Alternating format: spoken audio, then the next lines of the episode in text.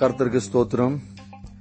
வெளிப்படுத்தின விசேஷம் நான்காம் அதிகாரத்திலிருந்து இந்த நாளின் செய்தியில் உங்களை வரவேற்கிறேன்.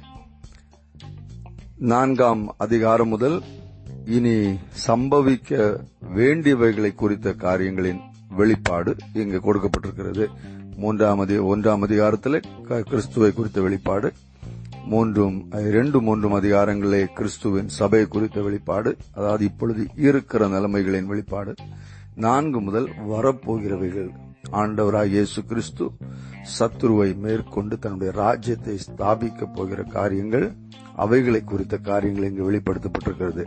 நான்காம் அதிகாரத்தின் முதலாவது வசனத்தில் வாசிக்கிறோம். இவைகளுக்கு பின்பு அதாவது நடக்கிறவைகளை வெளிப்படுத்தின பிறகு இனி நடக்கப் போகிற காரியங்களை வெளிப்படுத்துவதற்காக இவைகளுக்கு பின்பு இதோ பரலோகத்தில் திறக்கப்பட்டிருந்த ஒரு வாசலை கண்டேன். முன்னே எக்கால சத்தம் போல என்னுடனே பேச நான் கேட்டிருந்த சத்தமானது. அதே சத்தம் முன்பு நான் கேட்ட சத்தம் இங்கே ஏறி வா.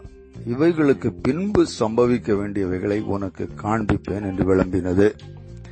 அதாவது இனி சம்பவிக்க வேண்டியவைகளை நீ காண வேண்டுமானால் நீ மேலே ஏறி வரணும். அங்க மேலே ஏறி வர ஆண்டவர் கூப்பிடுகிறார். கர்த்தர் தன்னோட கர்த்தருடைய காரியங்களை நாம் உணர்ந்து கொள்ள வேண்டும் என்றால் நாம் கர்த்தரோடு அமர்ந்திருந்து அவைகளை காண வேண்டும் என்று ஆண்டவர் விரும்புகிறார். எபேசர் இரண்டாம் அதிகாரம் ஏழாம் வசனத்தில் நாம் அதை வாசிக்கிறோம். கிறிஸ்து இயேசுக்குள் நம்மை அவரோடே கூட எழுப்பி உன்னதங்களிலே அவரோடே கூட உட்காரவும் செய்தார் என்று பார்க்கிறோம். அவர் நம்மை உட்கார செய்திருக்கிறார். உன்னதங்களில் உட்கார செய்திருக்கிறார். அப்போ மேலிருந்து பார்த்தா தெளிவாக தெரியும். நம்ம அநேக வேளையில பாத்தீங்கன்னா இந்த இந்த நம்ம பிரச்சனைகள் குடும்பத்தில் உள்ள பிரச்சனைகள் சபையில் உள்ள பிரச்சனைகள் சமுதாயத்தில் உள்ள பிரச்சனைகள் இவைகளெல்லாம் நம்ம ரொம்ப கடந்து குழம்புறதுக்கு காரணம் என்னன்னா நம்ம அதுக்கு கூடயே நின்று பார்த்துட்டு இருக்கிறதுனால சரியா தெரிகிறது இல்லை பின்னாடி ஒருத்தர் இருந்து ஒன்று பேசுவார் முன்னாடி ஒன்று பேசுறாங்க. என்ன நம்ம கேட்குறோம் எல்லாம் குழம்பி மனுஷன் ஒரு மாதிரி ஆயிடுறான். ஆனால் அதை நம்ம மேலே நின்று கேட்டீங்கன்னு வைங்களேன் அங்கிருந்து பார்க்கும் பொழுது தெளிவாக தெரியும். எது என்னன்றது தெளிவாக தெரியும். அதே போலதான் இங்கே பூமியில் நடக்க வேண்டிய காரியங்களை சம்பவிக்க வேண்டிய காரியங்களை விளக்கி காண்பிப்பதற்கு மேலே கூப்பிடுகிறார் கர்த்தர் யோவானே. மேலே போய் இவைகளை காணும்படியான ஒரு காட்சி அவருக்கு கொடுக்கப்படுகிறது. அங்க மேல அவர் பரலோகத்திற்குள்ளாக பரலோகத்தின் ஒரு காட்சியை அவர் காணும்- காணும்படியாக அவருக்கு பெரிய ஒரு பாக்கியம் கிடைத்தது. யாக்கோபு அத திறந்த வாசல தான் பார்த்தாரு. பரலோகம் திறந்திருக்கிறதான் பார்த்தாரு. ஆனால் இங்க யோவான் அது அதற்கு உள்ளாக பிரவேசிப்பதற்கான ஒரு வாய்ப்பை பெற்று பார்க்கிறோம். அங்க போ பார்க்கும்பொழுது உடனே அவர் ஆவிக்குள்ளானார். மறுபடியும் அந்த முதலாம் அதிகாரத்தில் வாசித்தது போல ஆவிக்குள்ளாகிறது. ஆவிக்குள்ளானதான் இந்த காரியங்கள் எல்லாம் நாம தெளிவாக நாம அறிந்து உணர்ந்து கொள்ள முடியும். யோவான் ஆவிக்குள்ளான காரியத்தை நான்கு வசனத்துல வாசிக்கிறோம். இந்த வெளிப்படுத்தின விசேஷத்துல ஒன்றாம் அதிகாரம் பத்தாம் வசனம் நான்காம் அதிகாரம் இரண்டாம் வசனம் பதினேழாம் அதிகாரம் மூன்றாம் வசனம் இருபத்தி ஒன்றாம் அதிகாரம் பத்தாம் வசனம். அடுத்தது இரண்டாம் வசனத்தில் வாசிக்கிறோம் சிங்காசனத்தை குறித்து பார்க்கிறோம். சிங்காசனம் என்கிற வார்த்தை இந்த அதிகாரத்தில் மட்டும் பதிமூன்று முறை வருகிறது. பார்க்கலாம். சிங்காசனத்திலே வீட்டிருக்கிறவர் மற்றும் அந்த சிங்காசனத்தை கூட இன்னும் இருபத்தி நான்கு சிங்காசனங்களை கண்டேன் என்று சொல்லுகிறார். இருபத்தி நான்கு சிங்காசனங்கள் அதில் இருபத்தி நான்கு மூப்பர்கள் வெண் வஸ்திரம் தரித்து தங்கள் சிரசுகளில் பொன்மூடி சூட்டி அந்த சிங்காசனங்கள் மேல் உட்கார்ந்திருக்க கண்டேன் என்று நான்காம் வசனத்தில் வாசிக்கிறோம். இவர்கள் யார் என்று பார்க்கும் பொழுது மூன்றாம் அதிகாரம் இருபத்தி ஒன்றாம் வசனத்திலே ஆண்டவர் இயேசு கிறிஸ்து சொன்ன காரியம் நான் ஜெயம் கொண்டு என் பிதாவினுடைய சிங்காசனத்திலே அவரோடு கூட உட்கார்ந்து உட்கார்ந்தது போல ஜெயம் கொள்ளுகிறவனவனோ அவனும் என்னுடைய சிங்காசனத்தில் என்னோட கூட உட்காரும்படி அருள் செய்வேன் என்று பார்க்கிறோம். இவர்கள் ஜெயம் கொண்டவர்கள். சபையில ஜெயம் கொண்ட பரிசுத்தவான்கள் யூதர்களிலிருந்தும் மற்றும் புறஜாதிகளிலிருந்தும் என்று நாம சொல்லி சொல்லலாம். பன்னிரண்டு பேர் பன்னெண்டு பேர் இருபத்தி நான்கு பேர் என்று என்கிறது. பன்னிரண்டு என்கிறது ஒரு ஒரு தெரிந்து கொள்ளுதலின் நம்பர். ஆண்டவர் பன்னெண்டு அப்போசல்களை தெரிந்து கொண்டிருந்தார். அது மாதிரி ஜெயம் கொண்டவர்கள் இங்க அது வந்து வெறும் பன்னிரண்டு தான் இருக்கணும்னு இல்லை. இன்னும் அது இது ஒரு சிம்பாலிக்கல் நம்பராக இருக்கக்கூடும். என்று நான் நினைக்கிறேன்.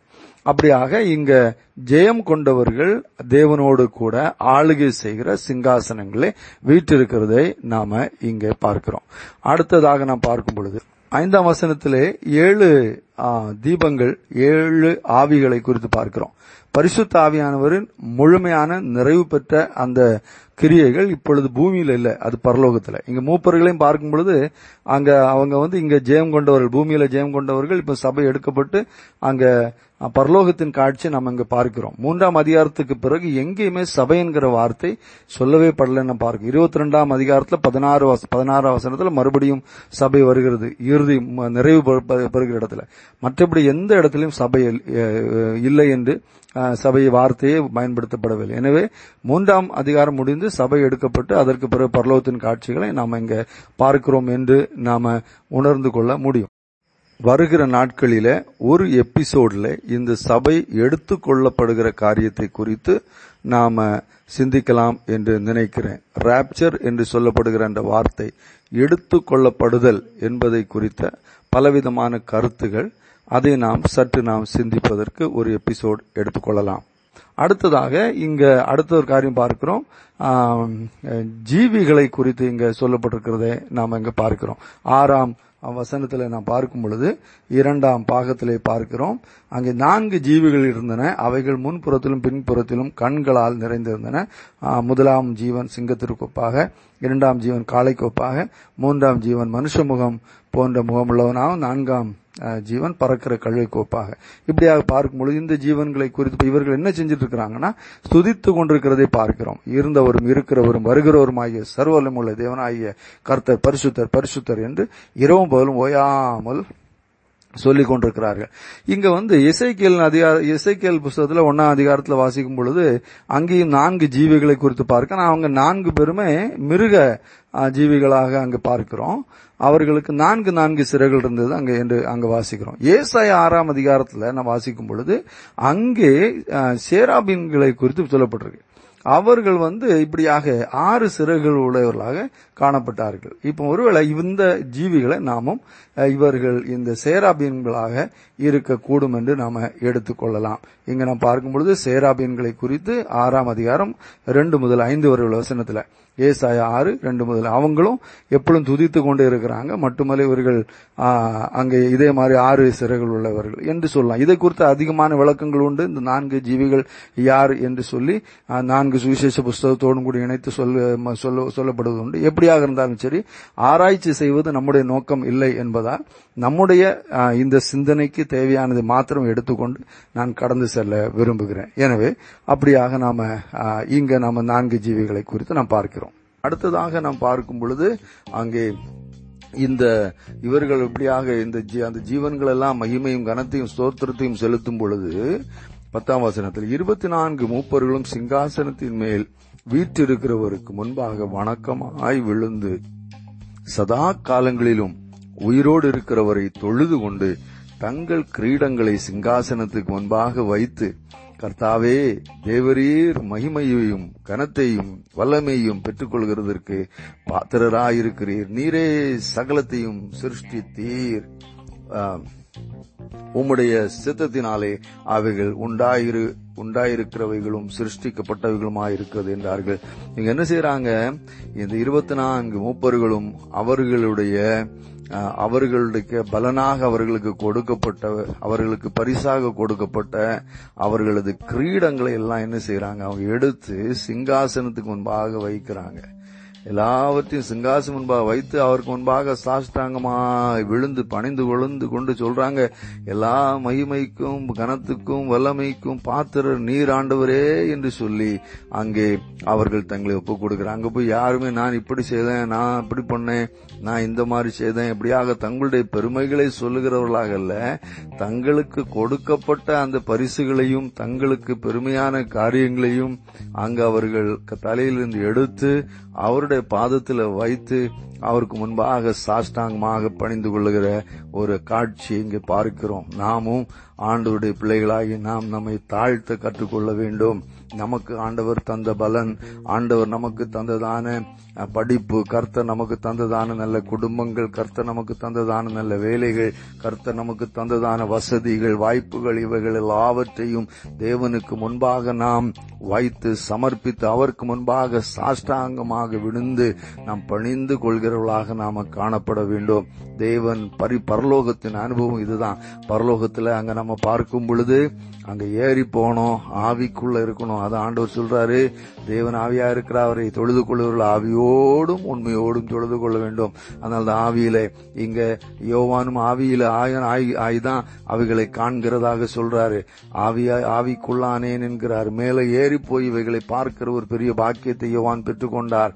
எனவே நாமும் பரலோக அனுபவத்தை பரலோகத்தை வாஞ்சிக்கிற நாம் எல்லாரும் தேவனை துதிக்கிறவர்களாக தேவனுடைய சமூகத்திலே கர்த்தருவோடு ஆண்டவர் இயேசு கிறிஸ்துவோடு உன்னதங்களிலே வீற்றிருக்கிற நாம் மேலிருந்து காரியங்களை காண்கிறவர்களாக கீழே இருந்து பார்த்து தேவையில்லாத சண்டை சச்சரவுகளில் நம் தலைகளை போட்டு நம்முடைய நிம்மதியை கெடுத்து விடாதபடிக்கு கர்த்தர் நமக்கு அவரோடு உட்கார வைத்திருக்கிற அந்த இடத்துல இருந்து நாம் கீழே உள்ள காரியங்களை நிசாரமாக காண்கிறவர்களாக ஒன்றும் இல்லை என்று உணர்கிறவர்களாக இவைகள் எல்லாம் இச்சண்டை போடுவதற்கு ஏற்றது அல்ல இதற்கு இதை நான் மனதில் வைப்பதற்கு தகுந்ததே அல்ல.